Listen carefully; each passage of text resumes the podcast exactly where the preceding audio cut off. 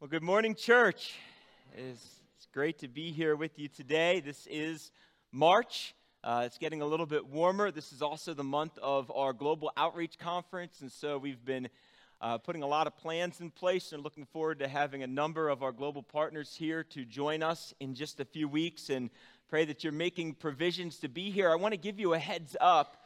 Uh, this year, in particular, we have a number of global partners who are coming that are working in parts of the world that are uh, a little bit more sensitive in regards to the gospel. And so we are not going to be able to live stream as many uh, sessions as we were last year. And so some will be live streamed uh, when we're able, but a number of our global partners have asked that we uh, protect their identity and their ministry uh, by not live streaming some sessions. So you want to make uh, plans and provisions now in your calendars to be here in person, uh, if at all able, that week coming up in just a few weeks. Looking forward to that time together. And we have a memory verse this month to help prepare our hearts and minds for Global Outreach Conference. So let's say it together. Revelation 14 6. Then I saw another angel flying directly overhead with an eternal gospel to proclaim to those who dwell on the earth, to every nation and tribe and language and people. Revelation 14 6.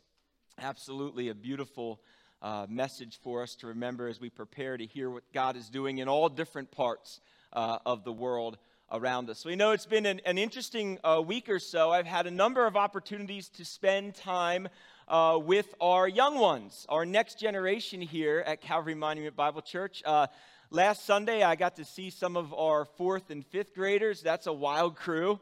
Uh, our boys, in particular, on Sunday morning, they really uh, have a lot of energy in them. And I see some of our volunteers who work with them are laughing right now. Wednesday night, uh, I was here for popcorn and pray, uh, pastors and popcorn on Wednesday night at Awana.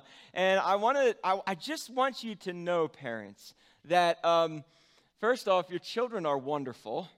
Uh, but second off, nothing is sacred when the pastor is present. Just so you know, um, we were in Cubbies and uh, we, our lesson was in John 6, and this was with the youngest kids, and, and I was saying uh, to them, uh, what, is, what is your favorite food? And we were going around, and they were sharing, and uh, the Puggles had come in, and, and one of the little boys that was in Puggles, uh, he's sitting there. This is the youngest of the kids that come, and the question gets around to him, and his brother was there with him, and his brother looks at him and says, Your favorite food, your favorite food.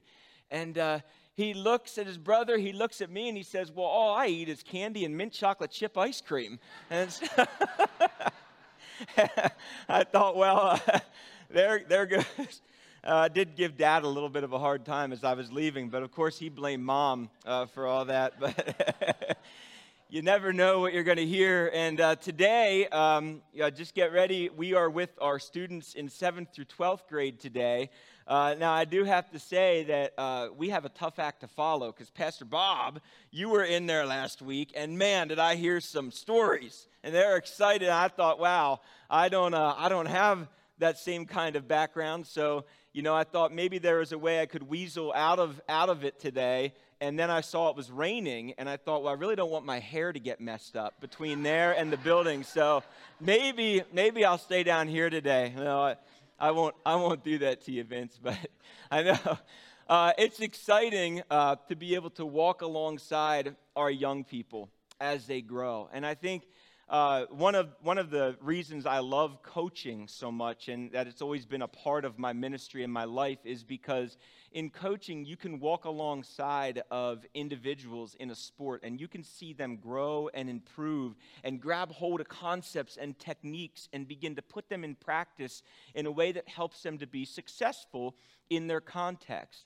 In a very similar way, when our children are young, when our youth are young, we're bringing them to church, we're having them be part of these ministries, and they're learning the Word, and they're hearing the Word, and they're growing in the Word, and they're learning that the Word works in their life as they use it, as they put it into practice, as they memorize it. And so you can watch from a very uh, young age our children grow as they learn and study and hear more and more uh, about the Word of God. And this was true back in the early church as well. In fact, it was true for Paul, it was true for the early church leaders. The resurrected Messiah had changed their life. It had changed the patterns of their life. It had changed the way that they lived. And we've been exploring the book of First Corinthians together. We're in chapter 15 today, verses uh, 29 to 34, if you want to go ahead and turn there a while.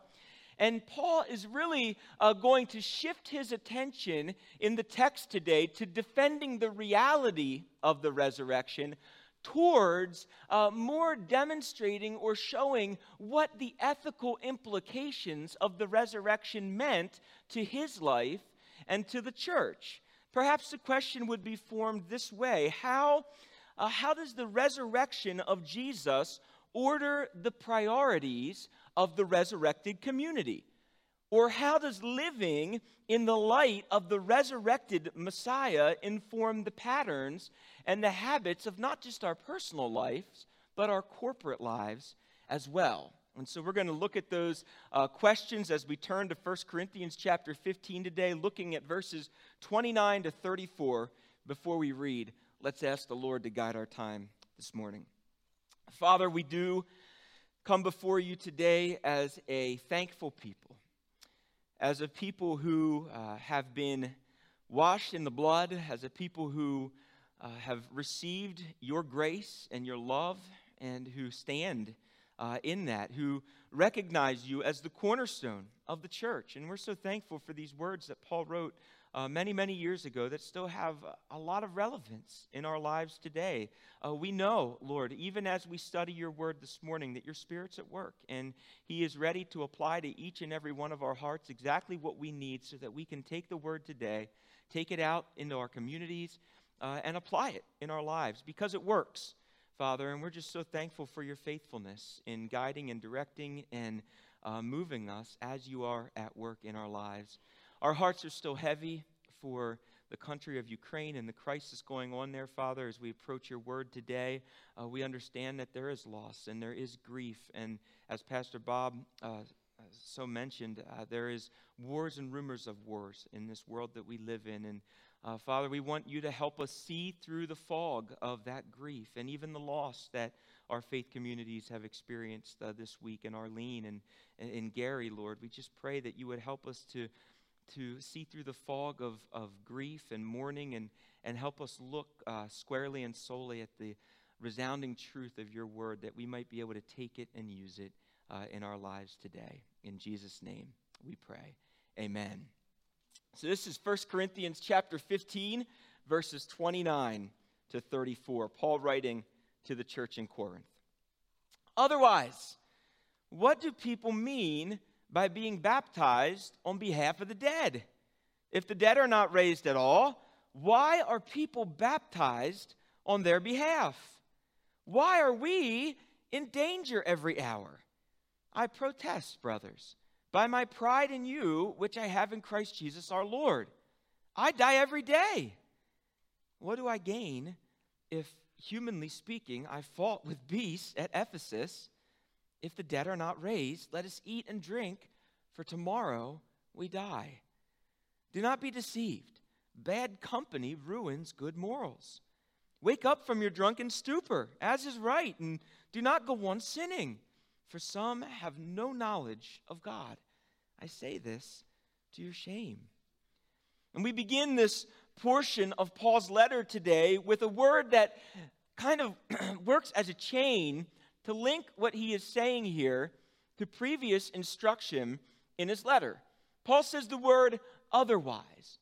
And in Paul's mind, the reality is that the death, burial, and resurrection of Jesus, as witnessed by the broader community, ushered in or paved the way for the formation of both new creation and new community. For those of us who are in Christ, we are a new creation. We're created in Christ Jesus. For the church, we are a new community, a community that is different from and unlike any other community in the history of the world. Jesus' resurrection makes all of this, friends, a reality. And as Paul stated last, in last week's portion of 1 Corinthians 15, all of this will ultimately find its consummation in a time and space when God is eternally worshiped and glorified as all in all. A resurrected Messiah changes the dynamics of how we live, how we move, and how we have our being here on earth. Otherwise, Paul says, look again at verse 29. What do we mean by being baptized on behalf of the dead? If the dead are not raised at all, why are people baptized on their behalf? Now, I know what some of you are thinking. Where are you going to go with that one, Pastor Chris? and I just want to let you know uh, with that verse, um, there is a lot of diversity and points of view in regard to what Paul is intending to say in that verse. In fact, one commentator I was reading this week noted over 200 different interpretations currently on verse 29 of 1 Corinthians 15. Obviously, today in the church, we no longer practice being baptized on behalf of someone who has already passed away. Yet in Paul's day, it appears that this was probably a, a practice that was somewhat regular in the church, regular enough for him to uh, include it in his letter to the church in Corinth. I might suggest this. Perhaps this had something to do with the novelty and the new formation of the church. There were many early believers who were delivered into the church through the baptism that comes at the moment of our salvation but perhaps before their death, they were unable to declare their faith publicly through the physical waters of baptism. So then, one acceptable understanding of this verse may be that in Paul's day, there were believers in the church who made it a practice of being physically baptized for someone that knew Jesus but had died before they themselves were physically able to declare their belief in the waters of baptism. Now, what's important to note with verse 29 is that Paul is neither saying that this is an acceptable practice, nor is he condemning it. Rather, he's directing the attention of his people towards a practice that had been initiated within the church due to their belief in a resurrected Messiah. So I think what verse 29 does more than anything else, regardless of, of what the exact interpretation of that verse is and how it was applied in that context, is that it reminds us that the resurrection changed and influenced the dynamics of the behaviors that existed within the early church. It also reinforces the idea that, that the resurrection influenced the way that early Christians thought about the afterlife. As remember, we had said a number of weeks ago, this was not a common way of thinking uh, among people that lived back then. Resurrection was an impossibility. And so, in a very real way, the people who were gathering in the church had been nudged or moved from doubting the possibility of a resurrection to now being fully convinced, even convicted, that this was indeed a reality, that Jesus had risen from the dead, and they too would one day rise from the dead. The attitudes of the early church, their behaviors, and the traditions, they carried consequence for the time and the space that they were living in. And what followed closely behind this changed way of thinking and acting was danger. We see that throughout this text. And still today, friends, we know this as Global Outreach Conference approaches. We will have global partners here who are serving in parts of the world where carrying the gospel or sharing the gospel openly and out in public could bring a myriad of difficulty, danger, even physical persecution. The belief in a resurrected Messiah who is Lord of all things and reigns over all things the belief in that and the proclamation of that message carries with it the threat of severe persecution and even death in some parts of the world. And Paul's words here in this text today, isn't it interesting? Uh, he focuses them both corporately and individually. But verse 30 is focused corporately. We know how Paul had been in danger individually, but he wants the church to consider and remember the consequence for their beliefs in their social and political context. Take a look again at verse 30. What does he say? Why are what? We. Why are we in danger every hour? Now, he's talking about the early church leaders, those who did the same ministry that he did, but he's also talking about the many who had been gathered in the church that were going to continue on this work. And perhaps a fair question to ask is how was the Corinthian church and its early church leaders facing the threat of imminent danger? Who was persecuting the early church? That's a fair question.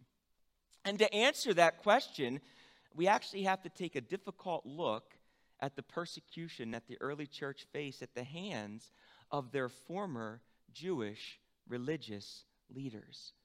Now, consider this. Consider the reality that they were living in. As the early church was growing, inevitably it began to draw a large number of followers away from traditional Judaism. Now, this had massive social and financial uh, impact on an institution that was firmly entrenched in Jewish communities and comfortably existing within the Roman government. The Jewish religious leaders, they did not like the fact that Rome considered Christianity a sect of Judaism. That's how Rome viewed early Christianity. It was a sect of Judaism. And that reality allowed the early church to grow its influence as it was protected and extended the same liberties as those who worshiped in the synagogues. And if the Jewish religious leaders, if they could get the Roman government just to view or consider Christianity as a cult rather than as a sect within Judaism, then the Christian church, now divorced from Judaism, could be treated much differently, even driven out of some areas where it had been established. And so the Jewish, the, the religious leaders, uh, they came up with a plan through the Roman legal system to deal with Christianity. And their goal in this plan was to make the church appear to be in violation of either Jewish or Roman law. And if found in violation, the church could or would forfeit the protections that accommodated religious gatherings under the Roman law. So the religious leaders assemble in this place called Achaia. It's a province between Macedonia and Corinth, and they go before a ruler whose name is Gallio, not Galileo, okay? Gallio. Take your Bibles and turn to Acts chapter 18. This account's actually in your Bibles, by the way. The account of this uh, attempt to thwart the growth of the early church. Acts chapter 18.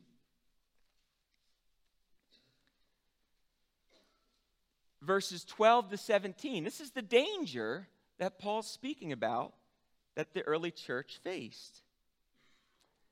Starting in verse 12 of Acts chapter 18. Now, while Gallio was proconsul of Achaia, the Jews attacked Paul together and brought him before the judgment seat, saying, This man is persuading people to worship God in a way contrary to the law. But just as Paul was about to speak, Gallio said to the Jews, If it were a matter of some crime or serious piece of villainy, I would have been justified in accepting the complaint of you Jews. But since it concerns uh, points of disagreement about words and names and your own law, settle it yourself. I will not be the judge of these things. Then he had them forced away from the judgment seat. So they all seized Sosthenes, the president of the synagogue, and began to beat him in front of the judgment seat. Yet none of those things were any concern to Gallio. So we need to be thankful for a man like Gallio who sees right through the scheming of the religious leaders. And this is, uh, this is a huge ruling that had massive implications that reverberated throughout the early church. One scholar uh, on this particular uh, rule remarked the following. He said, quote, uh, this ruling established a very important legal precedent similar to the United States Supreme Court refusing to hear a case on appeal. End quote. And so, this non ruling, this unwillingness to take on this situation that was going on, uh, remained a way for Christianity to be considered by the Roman law as a sect of Judaism, which was a religion recognized and protected in some ways by the Roman government. And so this allowed Paul and the other apostles and early church leaders to continue to preach and to spread the gospel under the protection and the provision of the Roman government. Now, it's important to note that this was until about 64 AD. And some of us know what happened in 64 AD. Nero became the emperor. And when Nero became the emperor, he began the first organized government persecution of the newly established Christian church. And so when Paul asks this question, why are we in danger every hour? He's reminding the church that it was the reality of the resurrection that motivated the courage for them to gather and to continue to propagate the gospel message in the face of danger and persecution from those within their own families, their own neighborhoods, their own communities. I mean, put yourself in the shoes of a Jewish background believer who had been converted to Christianity.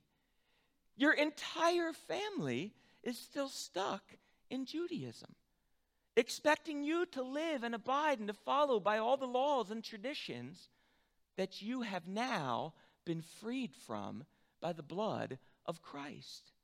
And this would cause uh, enormous division in families, shattering families, breaking them apart in many ways.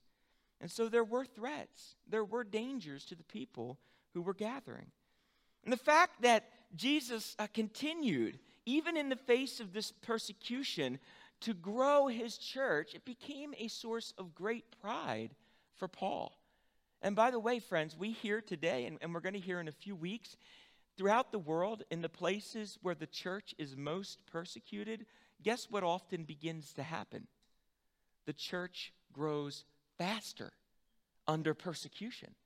That's what history tends to show us that when churches face religious persecution from their governments, oftentimes the church grows at a faster rate than when not persecuted.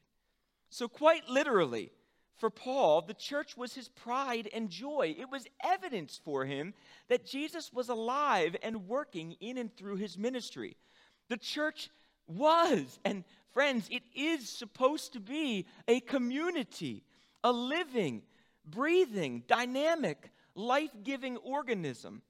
That one, it was one that Paul was very much ready to lay down his own life to defend. And not only would he lay down his life for the church, but in doing so, he would consider laying his life down as gain. The words to his letter uh, in the church of Philippi, they give us great insight into his ministry mentality. And I just want to read them because this is Paul writing to another faith community. And hear how he talks about being willing to lay down his life.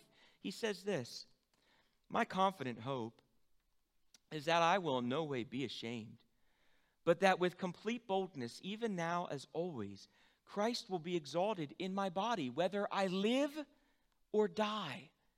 For to me, living is Christ and dying is gain. Now, if I'm to go on living in this body, this will mean productive work for me, yet I don't know which to prefer. I feel torn between the two because I have a desire to depart and be with Christ, which is far better, but it's more vital for your sake that I remain in the body. And since I am sure of this, I know that I will remain and continue with you all for the sake of your progress and joy in the faith, so that what you can be proud of may increase because of me in Christ Jesus when I come back to you. And so, as Paul steps back and takes inventory of how the reality of the resurrection is forming the patterns of this new community, he begins to express his pride in this community in verse 31. Look at what he says I protest, brothers, by my pride in you, which I have in Christ Jesus our Lord, I die every day. And so, if in verse 30 we see a communal reflection on how the resurrection informed the ethics of the church corporately, verse 31 and 32 become more of a personal reflection for Paul. In verse 30, we, the church, are in constant danger. In verse 32, Paul reflects on the constant danger he personally faced as he preached the gospel throughout the ancient Near Eastern world. Take a look at what he says in verse 32. What do I gain if, humanly speaking, I fought with beasts at Ephesus? If the dead are not raised, let us eat and drink, for tomorrow we die. Now, now, biblical scholars are divided on whether Paul is using the word beast here in a literal or a metaphorical sense. As a Roman citizen, Paul would have been spared from having to participate in the horrors of the gladiatorial arena events. He would not have had to um, be subject to those because he was a Roman citizen. But perhaps, in a literal sense, uh, he did fight off beasts somewhere in Ephesus. However, the metaphorical interpretation of beast, referring to the people who opposed his ministry, even to the point of physically persecuting him, it probably seems like that is what's more likely here in this context. Many times throughout Paul's ministry, he was beaten. We've read about this. He was taken captain, captive. He was imprisoned. He was kicked out. He was even stoned. In Ephesus, in particular, Paul came up against a man, you might remember this account. Uh, it's in the book of Acts, chapter 19. He comes up against a man whose name is Demetrius. And Demetrius is a silversmith, and Demetrius feels threatened by Paul's ministry. Does anybody remember why? What, what did the yeah he was he was creating little idols and trinkets for a temple that his people were worshiping at, a false a temple of a false god. And as the church grew in his area, what do you think that did to his business? Yeah, took it way, way down. And the account of what happens is actually found in, in chapter 19 of the book of Acts. By the way, uh, friends, if you want to read a book about the adventures of the early church leaders, the book of Acts is your book to read. It's full of these thrilling accounts of all the things that happened to the early church leaders. But listen to what happened uh, when Paul opposes Demetrius. At that time, a great disturbance took place concerning the way. For a man named Demetrius, a silversmith, who made silver shrines of Artemis, brought a great deal of business to the craftsmen. He gathered these together along with the workmen in similar trades and says, Men, you know that our prosperity comes from this business. And you see and hear that this Paul, how about that? He gets a this in front of his name, you know, like, like this Paul guy, this Paul, he's persuaded and turned away a large crowd, not only in Ephesus, but in practically all of the province of Asia by saying that the gods made by hands are not gods at all. There is danger not only that this business of ours will come into disrepute, but also that the temple of the great goddess Artemis will be regarded as nothing. And she, whom all the province of Asia and the world worship, will suffer the loss of her greatness. Boo hoo. And when they heard this, they became enraged and they began to shout, Great is Artemis of the Ephesians. And the city was filled with an uproar, and the crowd rushed to the theater together, dragging with them Gaius and Aristarchus and the Macedonians who were Paul's traveling companions. Now, the account goes on. You can read it. It's quite the adventure. In fact, Paul actually, this is Paul. I love how he was wired. He wanted to go after them. He was like, I'm going after, I want, I want to get those guys back. I want to go after them. And, and thankfully, some of his disciples and some of the local authorities who knew him and were friendly with him, they kind of warned him not to go do that because that could end badly for him and, and perhaps for their area. And so eventually, Paul relents and he continues his journey. But as he's writing this letter to the Corinthian church, I imagine that Paul is reflecting on all of these incidences that he faced in his own mind, and he's asking himself the question if not the church, if Christ be not raised, why am I doing this? Why am I doing all of this? It makes absolutely no sense if Jesus is not risen from the dead. And so, once again, Paul's testimony aims us at this reality of the resurrection and how it informed the behaviors and the lifestyle patterns of those who believed in and accepted its truth. And I think it's interesting here in this text, uh, Paul actually quotes from the book of Isaiah, and he is reflecting back on a time in Jewish history that was rather hopeless.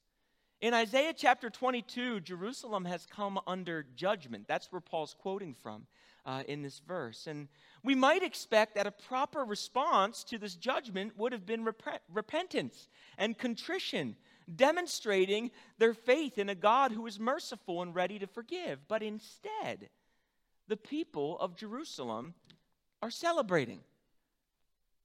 They're happy. There's joy. A proper posture would have been to lament and to mourn. But the people are indifferent about their sin. And they forget that they forget to consider that they serve a God who is ready, willing, and able to forgive. And so instead of this contrition that we would expect, the people were going around saying, Kill the ox, slaughter the sheep, eat meat, drink wine, eat and drink, for tomorrow we die. We die. In their minds, their fate was sealed. So they just decided to live however they pleased, expecting to die in judgment. And the Lord's response to their apathy and indifference is terrifying. If you remember Isaiah chapter 22, uh, certainly God says, This sin will not be forgiven as long as you live. In judgment, God had not forgotten them, but they had neglected to remember the truth about God's character. And this led the people to live with apathy and indifference towards their sin and their faithlessness. Now, back in 1 Corinthians 15, Paul is saying if the dead are not raised, the church might as well live with this same sort of indifference. Just we talk about, friends, on Sundays. When we leave here, we want to be able to apply the things we've learned, put them into practice in our life. Why does any of that matter? If Jesus hasn't been raised from the dead, just leave here, go home, have lunch, be happy, and just get on with your lives. Doesn't matter whether you come back next week or not, right? If Jesus isn't risen from the dead, why do we do any of it? Paul's harping on this over and over and over again. But I love what he does here because he understands that this is a monumental topic for the church to grasp and understand. They have to get this. This is a matter of first priority. He's trying to move an entire culture from unbelief in resurrection towards belief in resurrection. And so, first, he uses an Old Testament passage in verse 32. And that passage is going to connect the Jewish background believers who were in the church to the truth of the word. But then look what he does in verse 33.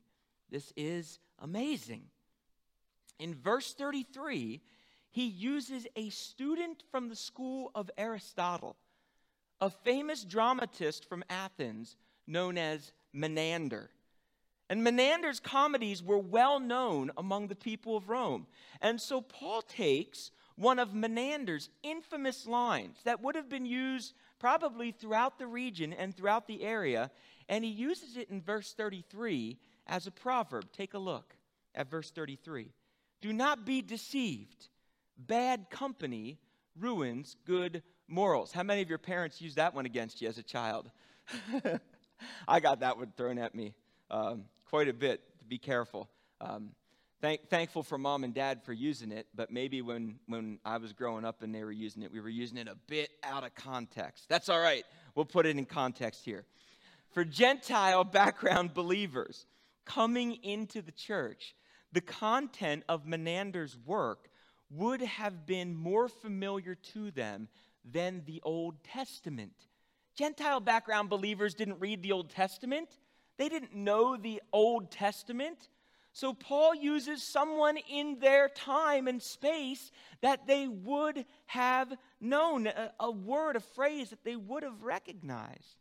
And this saying, uh, it may have been very common among the people. In fact, Socrates uh, even attributes a very similar statement to Euripides, uh, that Euripides said something very similar to this. And, and there's even some debate in scholarly circles that Menander was guilty of plagiarizing Euripides because he came after him. Regardless of where it originated in the ancient Roman world, it points to Paul's knowledge and ability to use all the tools at his disposal to direct people to Jesus. And that's what he's doing here. It's really amazing how he does this.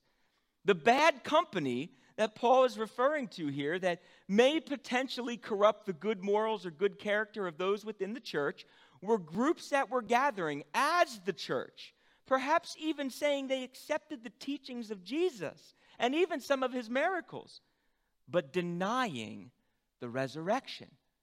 They were not accepting the physical, bodily resurrection of Christ. And it's a good time for us to reflect again on the reality that most of the churches that were gathering in Corinth would have been small house churches. From time to time, those house churches might have come together for larger corporate gatherings. And Paul's reminding the community of faith to be careful to not align themselves with gatherings or individuals who are identifying as the church, yet refusing to accept one of the church's essential convictions or priorities. Friends, resurrection of the dead is an essential conviction and a matter of first priority for the church. Jesus was much more than a good teacher. Jesus was much more than a good man with good morals and some strong positive vibes happening within him. Jesus was the Son of God and the Son of Man.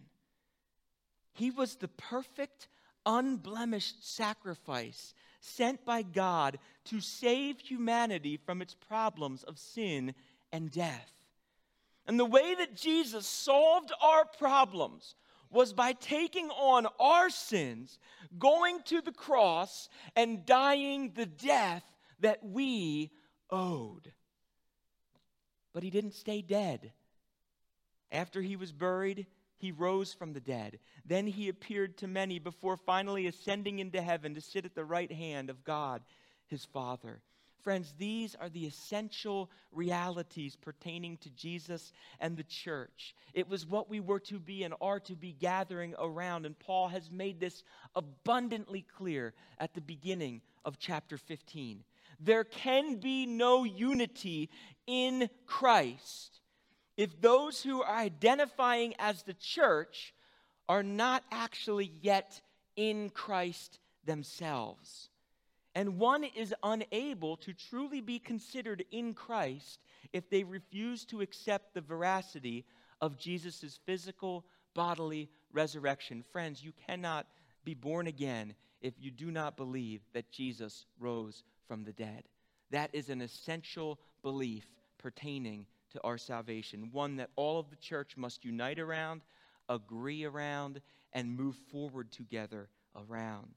And so when Paul gives this kind of instruction to the church, he's focused uh, on those existing among the church who are identifying as the church. And he's wanting them to be careful that they're not aligning themselves with those who are not believing in resurrection. He's not talking about people outside the church who don't yet believe. Uh, rather, we should expect that someone who does not identify as a Christian, does not attend church, would not accept or believe in the risen Lord or the resurrection of the dead. But the expectation, friends, is different for those within the church. For those of us who identify as part of the church, perhaps even say, yes, we're Christians, uh, if we do not believe in the resurrection of Jesus, there is a fatal, fatal flaw in our belief system. In fact, I may argue our belief system in Jesus uh, may, may not even have begun yet. We have to accept and believe in the resurrection of Christ from the dead.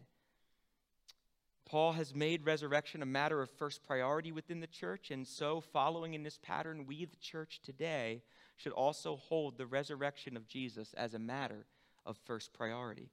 And, friends, I believe this is one of the reasons, just to bring this down to a pragmatic way, we see this unfold in the church today.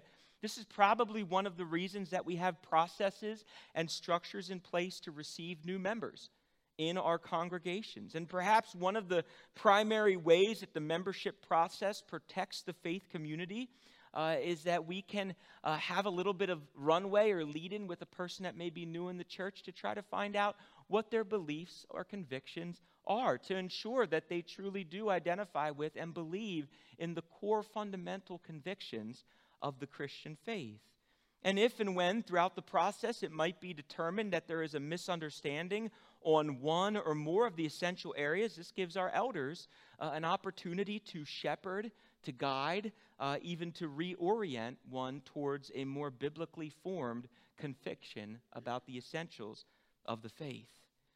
And so Paul moves on in verse 34, and again, we can link, as he concludes, we can link verse 34 directly back to verse 12, which kind of um, moves us into this section. So let's re- refamiliarize ourselves with verse 12 and then we'll jump right into verse 34. Verse 12, Paul says, Now if Christ is proclaimed as risen from the dead, how can some of you say that there is no resurrection of the dead? Then verse 34, Wake up from your drunken stupor, as is right, and do not go on sinning, for some have no knowledge of God. I say this to your shame. Paul's making it clear to those present among the church who refuse to proclaim the resurrected Lord the time is now to wake up, to be stirred out of their fog, and in their unbelief to stop sinning. He's not shaming the whole congregation here.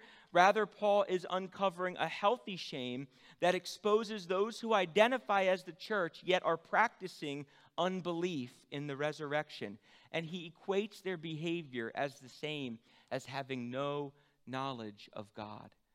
Uh, friends, unbelief is sin, right? We must live in belief, and our lives must be formed by the things that we say we believe in. If we say we believe something, but we live as though it looks to outsiders like we don't believe it, well, there's a disconnect there. And oftentimes, that's when the church is most guilty of being identified with hypocrisy. And so, we might ask as we draw our time to a close today how might we live as disciples of Jesus and function together as his church in an overwhelmingly not yet believing world? And in light of the text that we read today, we might say this Proclaiming the resurrected Messiah, we lay down our lives for one another living with great purpose and hope, our words and actions testify to our current and future resurrection. Church, Paul's challenge today reminds us that our beliefs have a direct correlation on our behaviors or the patterns and postures and attitudes of our lives. For the church, belief in resurrection should animate both our beliefs and our practices.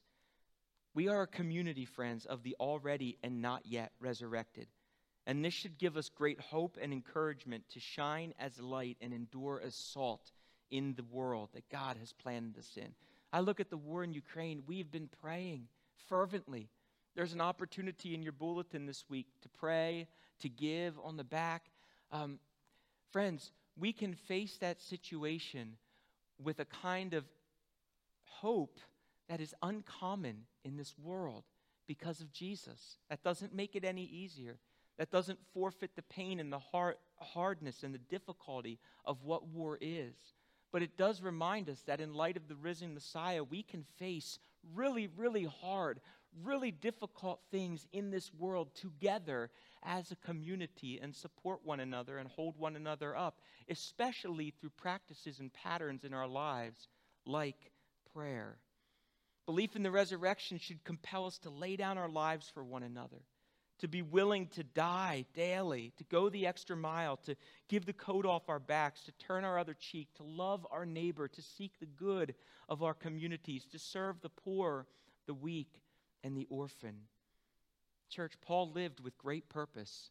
He lived with great purpose and he lived with great pride in what Jesus was accomplishing in and through him as he daily practiced dying to himself for the church. For Paul, to die was gain. And as we prepare our hearts and minds for communion today, uh, which ironically we get to practice uh, one of the elements of our faith corporately this morning, I might ask this question How will the reality of the resurrected Lord inform the patterns of our lives this week?